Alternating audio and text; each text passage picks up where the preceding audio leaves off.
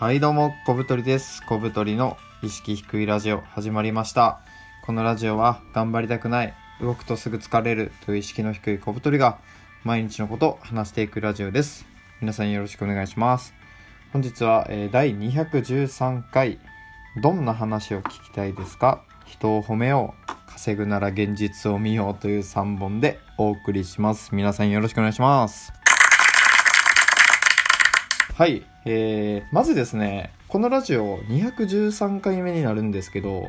毎回ですね、まあ僕が喋りたいなと思ったこととか、まあ皆さんにこう、なんかお伝えできる有益なことをね、ちょっとでも絞り出そうと思ってやってるんですけど、まあやっぱりですね、どんな話を聞きたいかっていうのをね、直接、このね、リスナーの方に教えてもらうのが、まあ一番いいんじゃないかなと思って、まあなぜかというと、まあせっかくね、喋るなら、聞いてくれてる人がね、ちょっとでも役に立ったとか、なんかこう、得したって思うようなことをね、できたら喋りたいなと思っているので、まあ僕が推測してね、やるのもいいんですけど、まあ直接聞けば早いよなと思ったので、あの、このラジオね、聞いてくださってる方、えっ、と、よかったらですね、まあこういう話聞きたいよっていうのがあれば、あの、概要欄に質問箱のリンク貼っておりますので、そこからね、あの、ログインして、何でもいいのでこういう話聞きたいですっていうのをね投げていただければ僕がそれに、お答えするようなトークテーマ選んで喋るのでぜひぜひよかったらあの教えてください。こんな話聞きたい。でちなみに参考までに今まで喋ってきたことは、まあ、仕事のことあとまあ人間関係とかあとまあライフハック的なこういう風に生き生きればすごい人生快適になるよねみたいなことを喋ってきました。まあ、あとは僕の日常ですね。まあ、意識低いって言ってるくせに、あの、全然意識の低くない内容ばかりね、あの、日頃喋っておりますが、まあ、その辺はね、あの、ご愛嬌という感じで 許していただければなと思います。はい。で、まあ、こういう話聞きたいっていうのがあれば、ぜひぜひ、あの、教えてください。ちなみに、どういうふうにね、ネタを考えているのかと言いますと、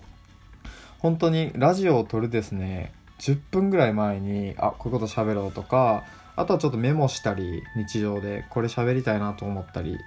で、さっきはね、あの、このラジオ撮る前にシャワー浴びてて、で、あ、こういうの喋ろうっていうのをね、頭に浮かべて、で、出たらすぐメモにして喋るみたいな感じでやってます。ただね、あの、喋ろうと思ったことをね、僕すぐ忘れてしまうので、なんかね、トークテーマもう一つぐらいあったんですけど、シャワー浴びてる時に思い浮かんでは消えてちょっと忘れちゃったんですよね。っていうような感じであの結構ね突発的にやってる次第です。まあでもせっかくならねがっつり作ってやるのもいいかなと思うのでぜひぜひあのこういうの聞きたいっていうのがあればね教えてください。でえっと2つ目ですねトークテーマ人を褒めようっていうことなんですけど、えーこのラジオで聞いてるあなた人を褒めてますか？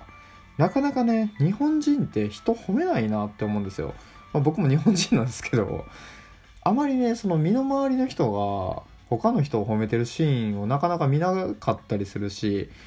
例えばね僕このあの話をする前に「人褒める」って検索したらその次のワードとして「人褒める苦手」っていうのが出てきてやっぱね褒めることを苦手と感じてる人が多いイコールやっぱそれだけ褒めてる人が少ないってことですよね。でまあ、今回ねなぜこの人を褒めようっていうテーマで話するかというと人褒めるのってねすごいメリットがあるんですよ。でなんかちょっと記事を調べてるとなんか調査結果がね出てるらしくてあの人を褒めてポジティブな感情になると、まあ、仕事がはかどるとかね本当にあるらしいですこれ調査結果で。あとは褒められたらテストの成績が上がるっていうねこういうのも出てます。であとネガティブな感情が多い場合はこれね夫婦離婚する確率がねぐんと上がるらしいですね。恐ろしいですよね。なので、まあ、人のことを褒めてポジティブな感情っていうのをあの増やしていくと、まあ、それだけメリットがあるよってことですね。で僕も結構その人はどんどん褒めた方がいいなっていうのをね思ってるんですよね。さっき言ったメリットがあるっていうのはもちろんなんですけど、まあ、周りに人のことを褒める人が少ないっていう状況であれば自分がね人のことをちょっと褒めてあげるだけですごい差別化が図れるわけですよ。で特にその周りの人から褒められることってあんまり生きてるってないのでちょっとでもいいなって思ったらその口に出して本人に伝えたりとかあとはね僕ツイッターとかその、まあ、文章にして直接言うのってやっぱ照れくさい時あるんでそういう時はねあの文章にしてなんとなくその人に届くように あの伝えたりとかもしてますね。ちょっと照れくさい。恥ずかしいので。はい。そうですね。はい。まあまあまあ。っていうのでまあ人を褒めるっていうのは結構いいよなと思ってますでまあじゃあどうやって褒めるかってことなんですけど、まあさっき言った Twitter とかで褒めるっていうのは一つですし、まあ例えば LINE とかね、直接言うのが恥ずかしければ LINE で褒めるとかっていうのもいいと思います。で、あとはやっぱ大事なことは、その素直に思ったことをそのまま伝えてあげるっていうのも、まあ、僕は一番大事だなと思ってて、なぜならですね、なんかちょっと狙って言おうとかしたら、やっぱバレますよね、相手に。なんか例えば自分がこの人なんかすごいおべんちゃらで言ってるなとか本気で言ってるなとかっていうのって結構感じるじゃないですか人間。なのでこの人に好かれよとかって思って褒めるのとあと本当素直にいいなと思ったことをそのままストレートに伝えるのだったら絶対ねストレートに伝える方が自然なんですよ。で自然な方がやっぱ相手も喜んでくれるしその裏にねこいつ俺を褒めてなんか引き出そうとしてるんじゃないかって、まあ、探られることも確率が減ると思うのでやっぱ思ったこと素直に伝えるっていうのは大事ですね、まあ、ただ注意点としてそのみんなその他大勢が言ってるであろうことを言うっていうのはね結構危ないんですよ。例えばめちゃめちゃそのなんだろうな身長が高い人に身長高いですねっていうのは多分人生で何百回も言われてきてるから、まあ、それを伝えるんじゃなくてあえて外して別のポイントを伝えてあげる、まあ、例えばその可愛い人とかかっこいい人とかにもそうですよね可愛いですねとかかっこいいですねって死ぬほど言われてきてるしもうそんなこと分かってると思うのでそれじゃない他のポイントを褒めてあげるっていうのでまあ、あえてちょっと外して褒めるっていうのも、まあ、一つのテクニックかなと思います。ぜひね、あの、このラジオ聴いてくださってる人は、明日からね、人を褒めてみてはいかがでしょうか。はい。で、3つ目ですね。まあ、稼ぐなら現実を見ようということですね。いやー、これですね、すごい大事な話でして、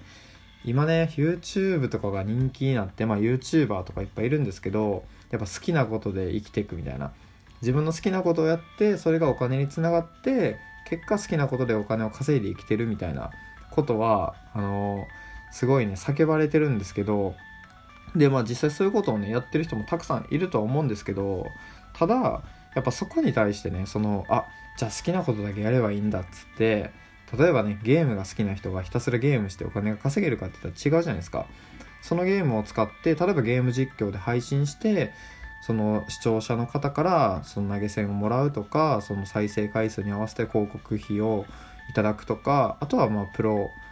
のゲーマーになってスポンサーとしていただくとか、まあ、そういう風なねマネタイズのポイントっていうのを自分で考えてどうやったらいくら稼げるのかっていうのをちゃんと、まあ、ゲームしつつも考えてデザインしてやらないといけないんですよね。で、まあ、こういうのはあのマーケット感覚っていうんですけどその自分が参入する市場にどれぐらいのお金があってどれぐらい競合がいてでどれぐらい求めてるユーザーがいるのかでそこに自分が何を提供できるのかっていうのを考えていかないとやっぱお金って稼げないよなと思ってますでその好きなことで生きていくとかねそういう話はとてもねあのロマンチックでいいと思うんですけどやっぱねその現実を見なきゃダメだなっていうのはね非常に思います僕はあのブログでちょっと今落ちてしまったんですけど、月20万とか、今、まあ10万ちょいぐらいまで落ちてしまったんですけど、っていうのを、あの、ブログで稼げるようになって、その、最初はね、好きなこと書いてたんですよ。でもね、やっぱそれじゃ稼げないんですよ。で、どうやって稼げるようになったかっていうと、その、自分が得意なジャンル、まあ、ここは好きなことがベースになってるんですけど、得意なジャンルで、かつ、競合、ライバルが少ない。で、自分が熱量を持って書ける。しかも稼ぎやすそうな商材を見つけるみたいな。もう本当にここは市場選びですよね。でビジネスの立ち上げと一緒ですよね。っていうのを自分の中でそのまあ冷静に選んで現実を見てですね。例えばあのビールがすごい好きだけどビールで稼ぐのはぶっちゃけ難しいんですよ。そのネットのビジネス的なことを言うと。なのでそこはやめて他のね好きなジャンルで商材もちゃんと見つけてそれで記事を書いてお金を稼ぐみたいな。そういうなんか好きだから稼げるみたいなちょっとね短絡的なことじゃなくてしっかりねあの現実を見て好きあ分かった分かったじゃあそこでどうやって稼ぐのかいくら稼げそうなのかそれを求めてる人はどれぐらいいるのかライバルは誰なのかっていうのをちゃんとね調べてプランニングした上で勝てると踏んだら戦うべきだと思うんですよね。っていうのをやらないとやっぱりねあの稼げないよなっていうのはね非常に思いましたで、まあ、なんでこの話をしたかっていうとですね今日あの記事が上がってて YouTuber のカリメンタリスト L さんっていう人がいるんですけどこの方はですねあのもともとてか今もかえっとベンチャー企業の役員をやっててで副業で YouTube を始めたらしいんですね。で YouTube に参入して本当にまだ半年経ってないらしいんですけど登録者が20万人ぐらいいて、まあ、驚異のスピードで増やしてるわけですよ。チャンネル登録者を。でねなぜそういうことができたかっていうとそのマーケット感覚を持ってどういうコンテンツをどういう形で提供すれば効率よくそのチャンネル登録者が増やせるかっていうのを徹底的にリサーチしてそれに適したことをねひたすらこう繰り返し繰り返しやり続けて、まあ、20万人最速でいったみたいなことを話してる記事だったんですけどまあ、まさにその僕がブログでやったようなマーケット感覚っていうのがここで出てきてるなと思って。なんでまあ稼ぐってなった時にまあそのある程度好きなことやるとかでも大事なんですけどやっぱりね現実を見てそこにその賞賛があるかっていうのはちゃんとね自分の頭で考えないとダメだなっていうのを思いました。はい。ということで、えー、今回はどんな話が聞きたいですか？人を褒めよう。そして稼ぐなら現実を見ようという3本でお送りしました。えー、冒頭にも言いましたが、こういう話聞きたいっていうのがあればね、ぜひぜひあの概要欄、質問箱のリンク貼っておりますので、そこからね、コメントでいただければなと思います。あの、できる限りお答えしていた、あの、いくので、ぜひぜひよかったらコメントください。ということで、今回はこの辺で、さよなら。